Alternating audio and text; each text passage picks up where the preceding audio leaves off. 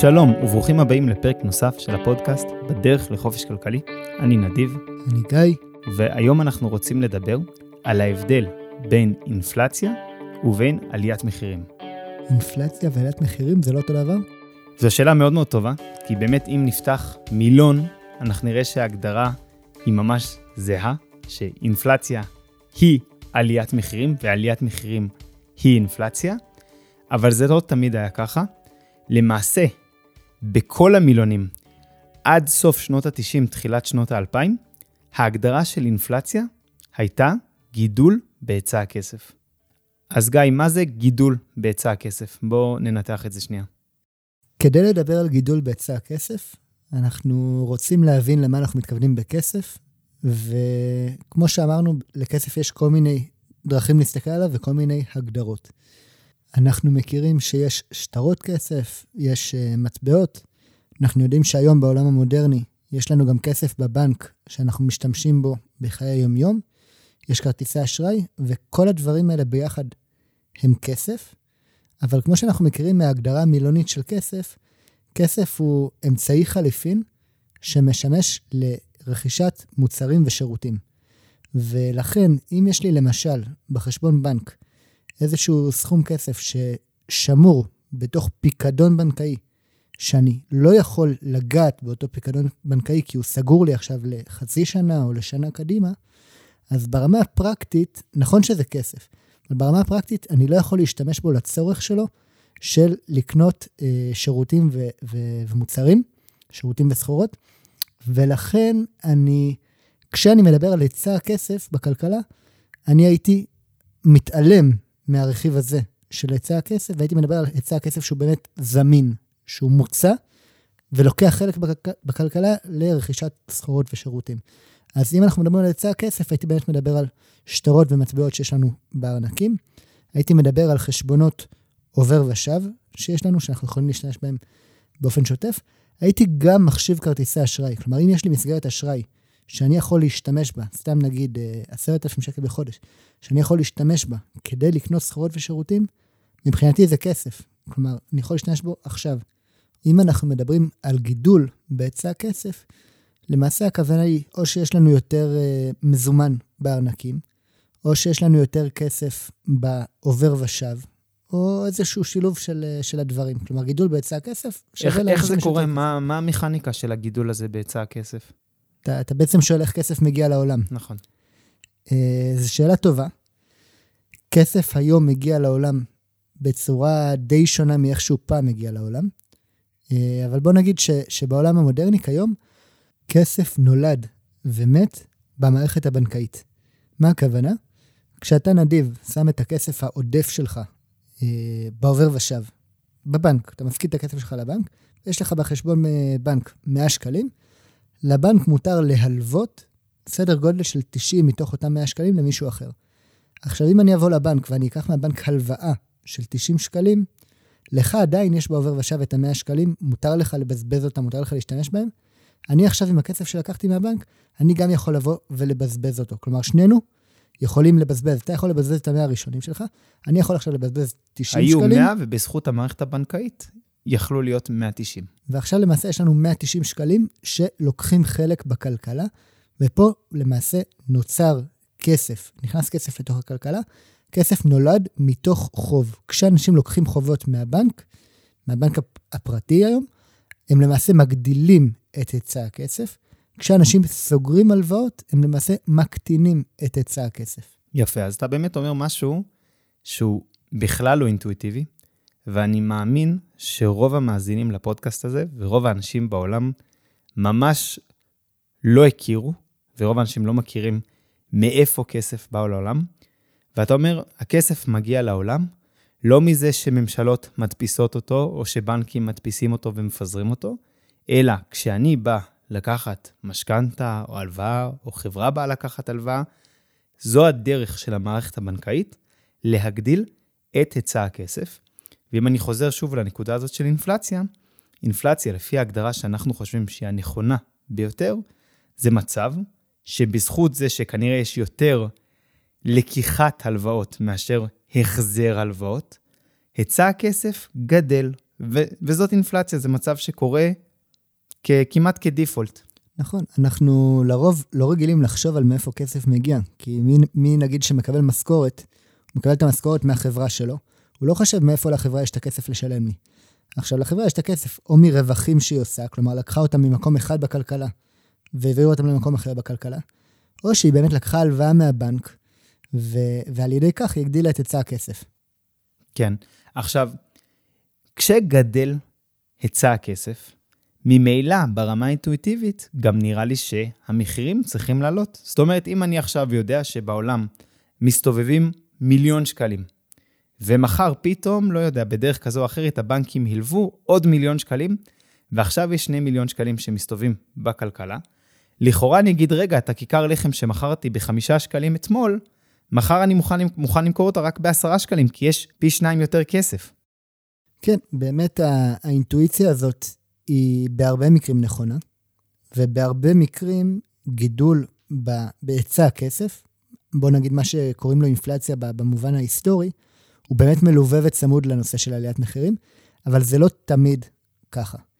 אה, יש לנו לפעמים עליות מחירים שהן מגיעות מסיבות אחרות, שהן לא סיבות מוניטריות, שהן לא סיבות אינפלציוניות במובן של גידול בהיצע הכסף, אלא למשל אה, סיבות אחרות. כן, באמת אולי ניגע עוד מעט בסיבות אחרות, נעשה את זה שזה יהיה מסודר לאנשים בראש. אני רוצה להמשיך בקו הזה של אינפלציה. אנחנו אמרנו שאינפלציה היא גידול בהיצע הכסף. הבנקים נותנים הלוואות לציבור, יש יותר כסף שמסתובב בעולם. עכשיו, גם אם אני לא מודע לזה שעכשיו יש יותר כסף שמסתובב בעולם ולכן דורש מחיר יותר גבוה, ברמה ההגיונית ביותר אני אומר, רגע, אם יש יותר כסף, זאת אומרת שיותר ביקוש, אוקיי? כסף הוא, הוא מייצג ביקוש לסחורות ושירותים. אז אם יש לי יותר כסף, אז כאילו גם הגברתי את הביקוש לסחורות ושירותים בתוך הכלכלה. יש יותר ביקוש, וההיצע לא גדל, זה שהדפסתי כסף, לא הגדלתי את מספר המוצרים והשירותים בכלכלה. לכאורה, צריך להיות אה, נקודת איזון חדשה בין הביקוש וההיצע פה, והמחיר של המוצרים צריך לעלות חזרה לנקודת איזון עם הביקוש. נכון, בעצם הביקוש גדל כי אנשים מרגישים עשירים יותר. כלומר, אם היה לך סכום כסף מסוים ועכשיו יש לך יותר כסף, אז אתה מרגיש, אה, אני יכול לקנות יותר. והרבה אנשים מסליחה מרגישים אותו, אותו הדבר, ולכן באמת המחירים גם הרבה פעמים עולים כשיש לנו גידול בהיצע הכסף. אז יכול להיות גם אבל מצב שיהיה גידול בהיצע הכסף, אבל המחירים לא יזוזו בכלל. איך זה יכול להיות? המחירים בסוף מורכבים או נקבעים על ידי שילוב של גורמים.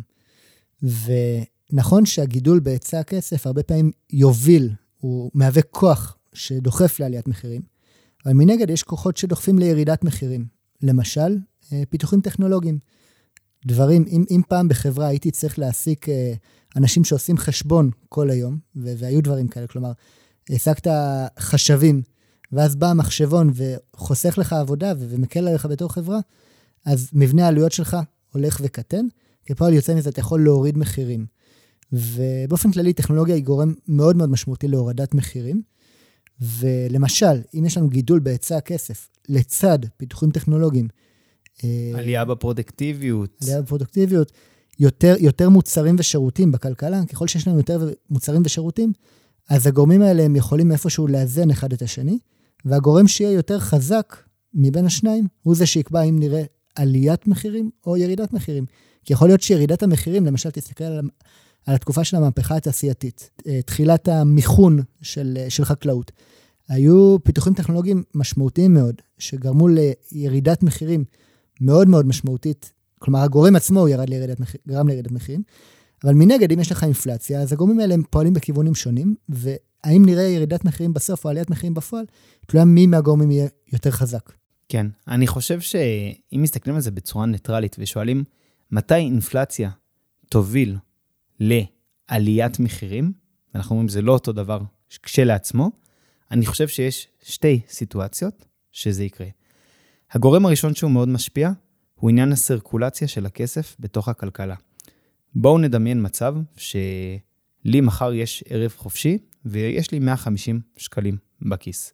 אני יכול לבחור לקחת את ה-150 שקלים האלה מחר, ולצאת עם חבר לבר, למסעדה, להוציא את ה-150 שקלים האלה, בעל המסעדה לקח את ה-150 שקלים האלה, שילם לעובדים שלו, לקח מונית הביתה, המונית השתמשה באותו כסף, נהג המונית, בשביל לקנות לעצמו איזה משהו בפיצוצייה, והכסף שלי, אותם 150 שקלים, לא הסתובבו, לא עשו, לא היה להם טרנזקציה אחת, היה להם כמה וכמה טרנזקציות באותו ערב. זה בעצם מספר הסרקולציות שהיה לאותו כסף. עכשיו, אם מחר בערב יורד גשם, או סתם לא מתחשק לי, אני מרגיש לא יציב לגבי מקום העבודה שלי, ואני מחליט שאני לא יוצא, אני נשאר בבית ורואה סרטונים ביוטיוב.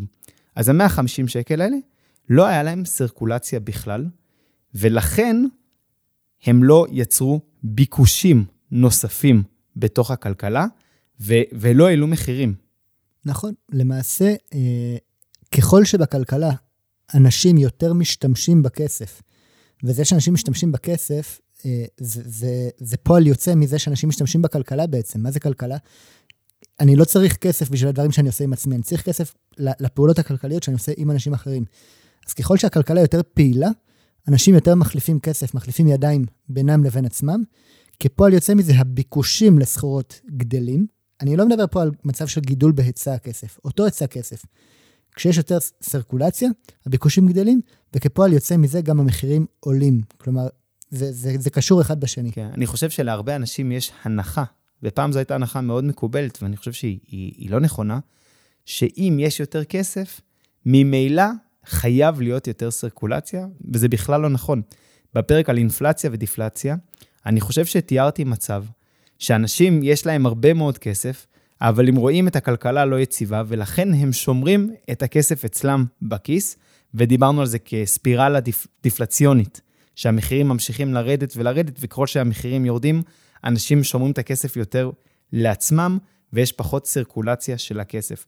אז כן, גידול בהיצע הכסף יכול לגרום ליותר סירקולציה של הכסף, אבל זה לא בהכרח. דבר נוסף שהוא יכול לגרום, זה הצד הפסיכולוגי, האלמנט האנושי. כשאני יודע שיש יותר כסף בכלכלה, הנטייה שלי היא לשמור פחות על הכסף אצלי. זאת אומרת, אני לא אחזיק כסף בחשבון הבנק אם אני יודע שיש אינפלציה משמעותית, אלא אני אקנה את הסחורות ואת השירותים שלי כמה שיותר מוקדם. אני עכשיו יודע שאני רוצה לצבוע את הבית שלי, ואני מרגיש שיש אינפלציה. אני אפילו לא, לא מרגיש את זה במחירים עדיין, אבל אני שומע שהיצע הכסף גדל. אז אני אומר, רגע, אם אני צריך לצבוע את הבית, בוא אני אזמין את חברת הצבע של גיא שתבוא עכשיו, כי אם הוא יבוא שנה הבאה, יהיה לי יותר יקר. גיא מגיע, הצוות שלו צובע לי את הבית, וגיא מקבל את הכסף, אומר, רגע, אני כבר את השירותים שאני רוצה לקבל, אני לא אחכה לקבל אותם לקראת החגים, אני, אני רוצה לקבל אותם עכשיו, כי אני יודע שהיצע הכסף גדל, ולכן אני מאמין שהמחירים הולכים לעלות, ובעצם האמונה שלי שהמחירים הולכים לעלות, זה סוג של אה, נבואה שמגשימה את עצמה.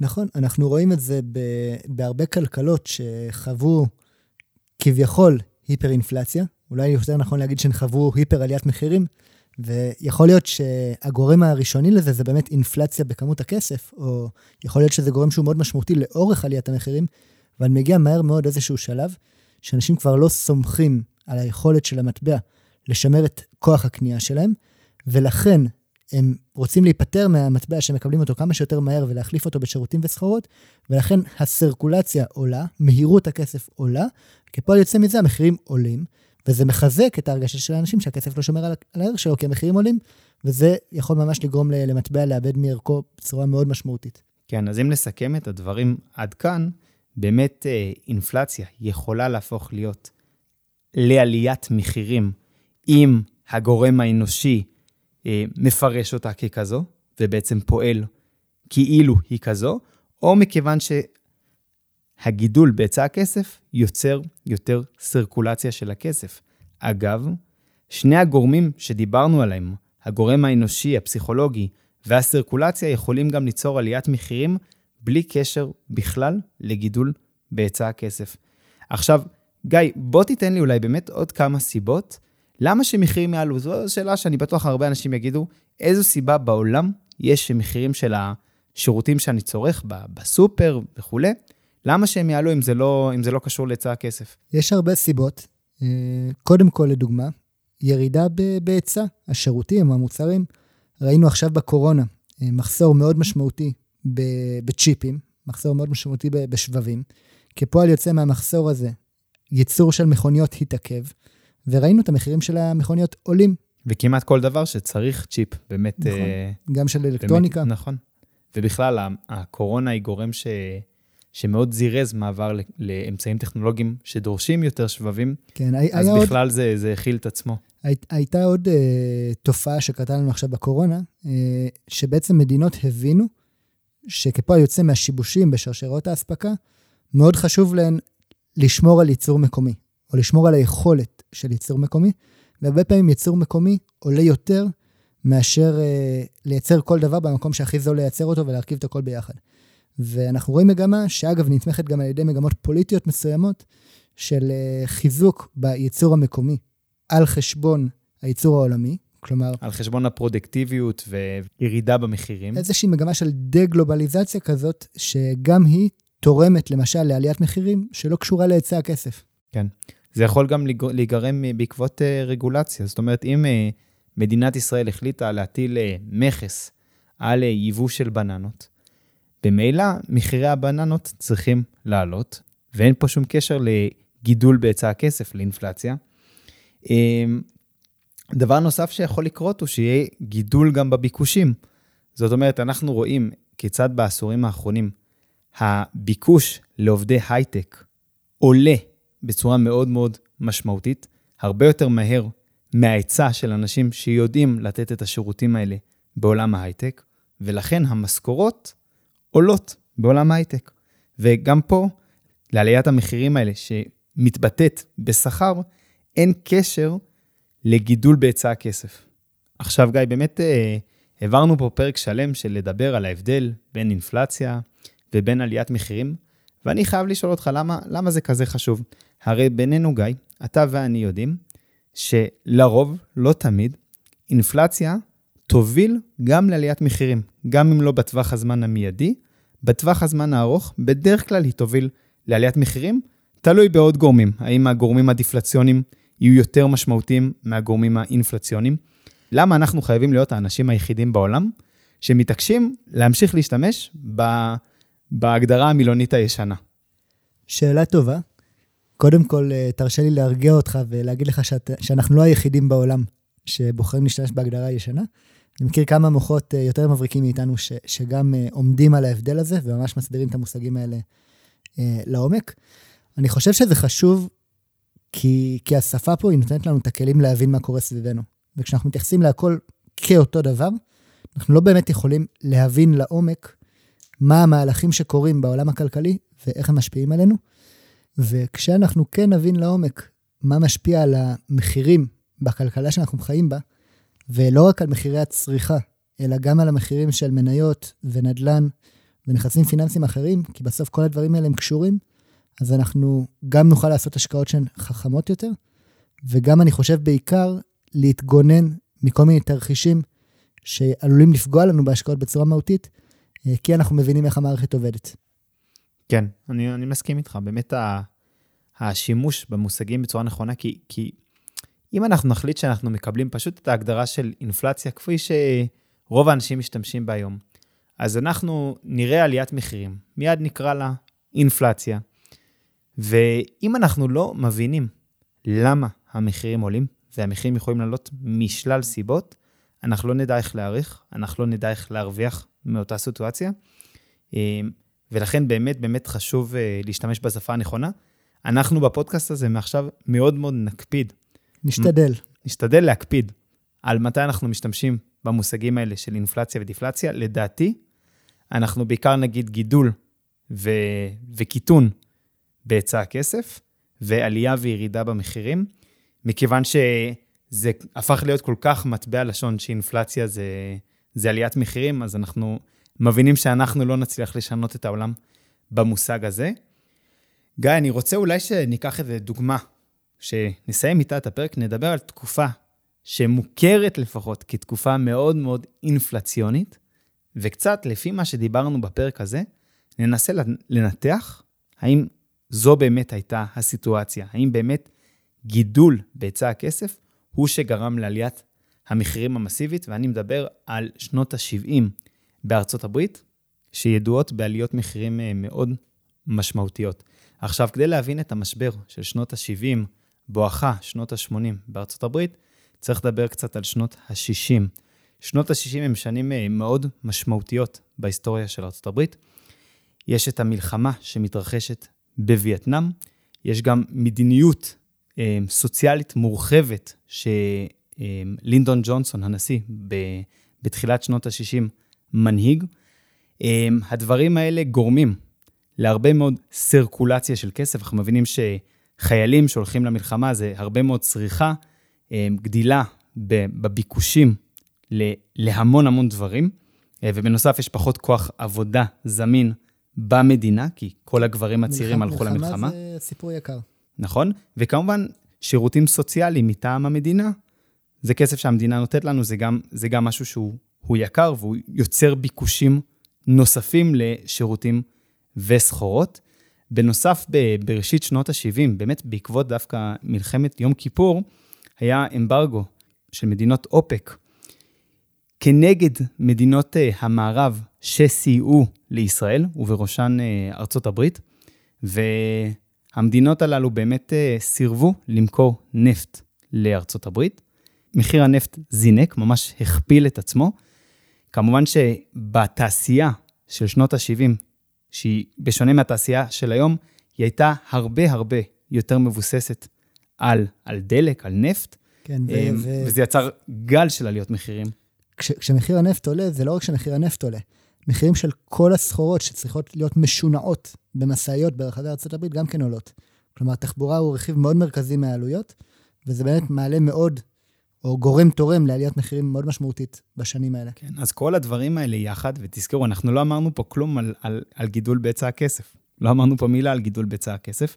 כל הדברים האלה גרמו לעליות מחירים מאוד מאוד משמעותיות, ואנשים, תזכרו את האלמנט הפסיכולוגי האנושי שדיברנו עליו מקודם, ראו את עליית מחירים הזו, והתחילו להתנהג בהתאם איך מתנהגים כשמחירים עולים, אז מתחילים לשים כסף בזהב, שאולי ישמור על ערכו, קונים אולי נדל"ן, בכל מקרה לא מחזיקים את המטבע, מאבדים אמון במטבע, והאינפלציה הזאת באמת השתוללה עד אה, פחות או יותר 1980. עליית המחירים, ש- שאנשים תופסים אותה בעצם כאינפלציה. נכון. באמת הצליחו לעצור את עליית המחירים הזאת, כשוולקר העלה את הריביות בארצות הברית לדעתי כמעט 20 אחוזים. הוא נתן לריביות בעצם לעלות עד, אה, עד גובה של פחות או יותר 20 אחוזים, וממש חנק את הפעילות הכלכלית בארצות הברית. זה יצר שני מיתונים מאוד מאוד קשים, אבל העלייה במחירים נבלמה פחות או יותר לחלוטין. עדיין הייתה עלייה של מחירים בשנים לאחר מכן, אבל בטח לא בצורה משמעותית באותה מידה. עכשיו, אנחנו עשינו סוג של משחק, ואנחנו רצינו באמת לבדוק האם שנות האינפלציה, אני אומר במרכאות, שנות ה-70 האינפלציוניות, באמת היו אינפלציוניות או שלא, וגם מה ההשלכה של זה. ובדקנו מה היה ההיצע או הגידול בהיצע הכסף באותם שנים, אני מדבר על 1975 עד 1985. כן, מי שזה מסקרן אותו יכול לראות את הנתונים האלה ועוד הרבה נתונים אה, באתר של ה-Federal Reserve, נקרא פרד, אפשר לכתוב בגוגל פרד, אה, והיצע הכסף, מדדנו אותו בעצם, אה, התייחסנו פה ל-M1, היצע הכסף שהוא M1, מי שרוצה שיחפש, אולי עוד נדבר על זה בהמשך כן. הפודקאסט. אז בעצם מה, ש, מה שבדקנו, זה לקחנו עשור, משנת 75 עד שנת 85, בדקנו מה היה הגידול בהיצע הכסף, בעצם מה הייתה האינפלציה, ומה, היה, מה, ומה הייתה עליית המחירים לצרכן, כפי שמשתקף ממדד המחירים לצרכן, שקוראים לזה באנגלית CPI, Consumer Price Index. וגילינו משהו מאוד מאוד מעניין. בזמן שה-CPI, זאת אומרת מדד המחירים, בין שנת 75 לשנת 85, עלה ב-96 זאת אומרת, כוח הקנייה של הכסף נחתך בחצי, המחירים הכפילו את עצמם, ה-M1 עלה באותה תקופה ב-105 שזה לא מעט, זאת אומרת שההיצע של הכסף גם כן הכפיל את עצמו. אז נשמע לי שכל העליית מחירים פה זה אינפלציה, לא? כן, אבל איפה, איפה נגלה ש, שזה לא ככה? שבוא נסתכל לעשור הבא, בוא נשאל באמת כמה גידול בהיצע הכסף היה בעשור הבא, ונשאל באמת האם גם היה בהתאם לכך את אותה עליית מחירים. אז הגידול בהיצע הכסף בין שנת 85 ושנת 95, תתפלא לדעת שהוא היה בדיוק אותו דבר. הוא היה 105 אחוזים, זאת אומרת, באותו קצב. הפד הדפיס כסף, ממש באותו כסף, באותו, באותו קצב, אה, היה גידול בהיצע הכסף. אממה... אז, אז היינו מצפים, אם באמת אינפלציה הייתה עליית מחירים, היינו מצפים שעליית המחירים גם תהיה אותה עליית מחירים בעצם. נכון. אממה, עליית המחירים באותה תקופה הייתה פחות או יותר חצי ממה שראינו בתקופה שבין 75 ל-85, עליית המחירים של ה-CPI נמדדה ב-43 אחוזים. מה אנחנו לומדים מזה? שיכולה להיות סיטואציה, כמו שראינו בשנות ה-70, שיש עליית מחירים משמעותית מסיבות אובייקטיביות ונורמליות לחלוטין, כמו אה, מחסור אמיתי של סחורות בתוך הכלכלה, ועליית המחירים הזו מפורשת על ידי הציבור כאינפלציה, כהדפסת כסף. הדבר הזה גורם ליותר סרקולציה של כסף בתוך הכלכלה, גורם לאנשים יותר לפחד על עתיד הכסף שלהם, על השווי העתידי של הכסף שלהם. וכמו שאמרנו מקודם, זו נבואה שמגשימה את עצמה. בסופו של דבר, כדי לעצור את זה, היו צריכים אה, לאפשר לריביות, אנחנו לא ניגע במכניזם, איך בנק פדרלי מאפשר לריביות לעלות בצורה דרמטית, אבל זה מה שהבנק המרכזי עשה.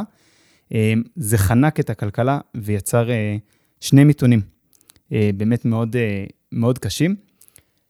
אני כן חושב שאדם, ש... וברור לי שהיו אנשים כאלה, שהיה חי בסוף שנות ה-70, והייתה לו הבנת מקרו טובה, והוא ידע מה זה עליית מחירים, מה זה אינפלציה ואיך מבחינים ביניהם, יכל לנתח את הסיטואציה שהוא נמצא בה, ו, וגם להשקיע בהתאם.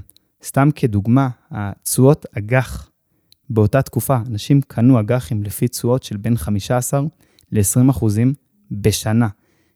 תשואות מדהימות, וכנראה שאותם אנשים שקנו אג"חים לא האמינו שעליית המחירים תימשך לאורך זמן רב, והם באמת צדקו. ועשו השקעה שהיא מאוד מאוד טובה. אפשר להגיד שהיא גם הייתה השקעה מסוכנת, אבל, אבל אם היא הייתה במקום מושכל שמבין את הכלכלה, זו הייתה גם השקעה שהיא מאוד טובה. ובכלל, בחלק הזה של הפודקאסט, שאנחנו הולכים לדבר הרבה על מקרו-כלכלה, אנחנו כן נרצה להסביר מושגים במקרו ו- וקצת להתווכח עם תיאוריות של אנשים אחרים ו- ו- ולהסביר למה אנחנו חושבים את מה שאנחנו חושבים, אבל אנחנו גם נרצה שזה בסוף יבוא למקום האישי של מה נכון לעשות בסיטואציות שונות, והיכרות עם, עם עולם המקרו אה, מאוד מאפשרת לנו לבחון לעומק מה באמת מתרחש, ובהתאם לכך כיצד נכון לנהוג. כן, הייתי אומר גם שהמקרו בעיקר, לא יודע, תגיד לי אם אתה מסכים איתי, הייתי אומר שהוא בעיקר כלי שהוא טוב לגידור סיכונים. כלומר, אני מרגיש שהרבה יותר משהמקרו מאפשר לי לעשות השקעות טובות, הוא מאפשר לי להבין את הסיכונים הרחבים שיש בהשקעות, אה, מלהסתכל על ההיסטוריה, מלהסתכל על מה קרה, מה יכול לקרות, אה, ואיך אלמנטים שונים בכלכלה משפיעים אחד על השני. כן, אני חושב שזה שיש אנשים שמשקיעים על בסיס מקרו, זה די מטורף בעיניי. אנשים שמבססים את תיאוריית ההשקעה שלהם רק על בסיס אה, תיאוריית מקרו כזו או אחרת, הדולר הולך לקרוס, הביטקוין הולך, כאילו, לא, כל תיאוריה, לא משנה אם אני מסכים איתה או חושב שהיא מופרכת לחלוטין. אני כן חושב שיש מקום שאם יש לך תיאוריה כלכלית על לאן העולם הולך להגיע, לאן הכלכלה הולכת להגיע, אמ, אתה יכול להשקיע סכום מסוים מהכסף שיש לך, בהתאם לתיאוריה שאתה חושב שהיא הכי סבירה, אבל, אבל בטח לא משקיעים על פי תיאוריה את, את כל הכסף שלנו. זה, זה משהו שאנחנו לא נעשה. אז זהו, תודה שהאזנתם לפרק נוסף של הפודקאסט בדרך לחופש כלכלי. אתם מוזמנים לעקוב אחרינו בדף הפייסבוק, לשאול שאלות, להעיר הערות. איננו יועצים פיננסיים, ולכן יש לקחת כל מה שנאמר בפודקאסט בערבון מוגבל. אנחנו בסך הכל משתפים אתכם בדרך שלנו לחופש כלכלי. בהצלחה.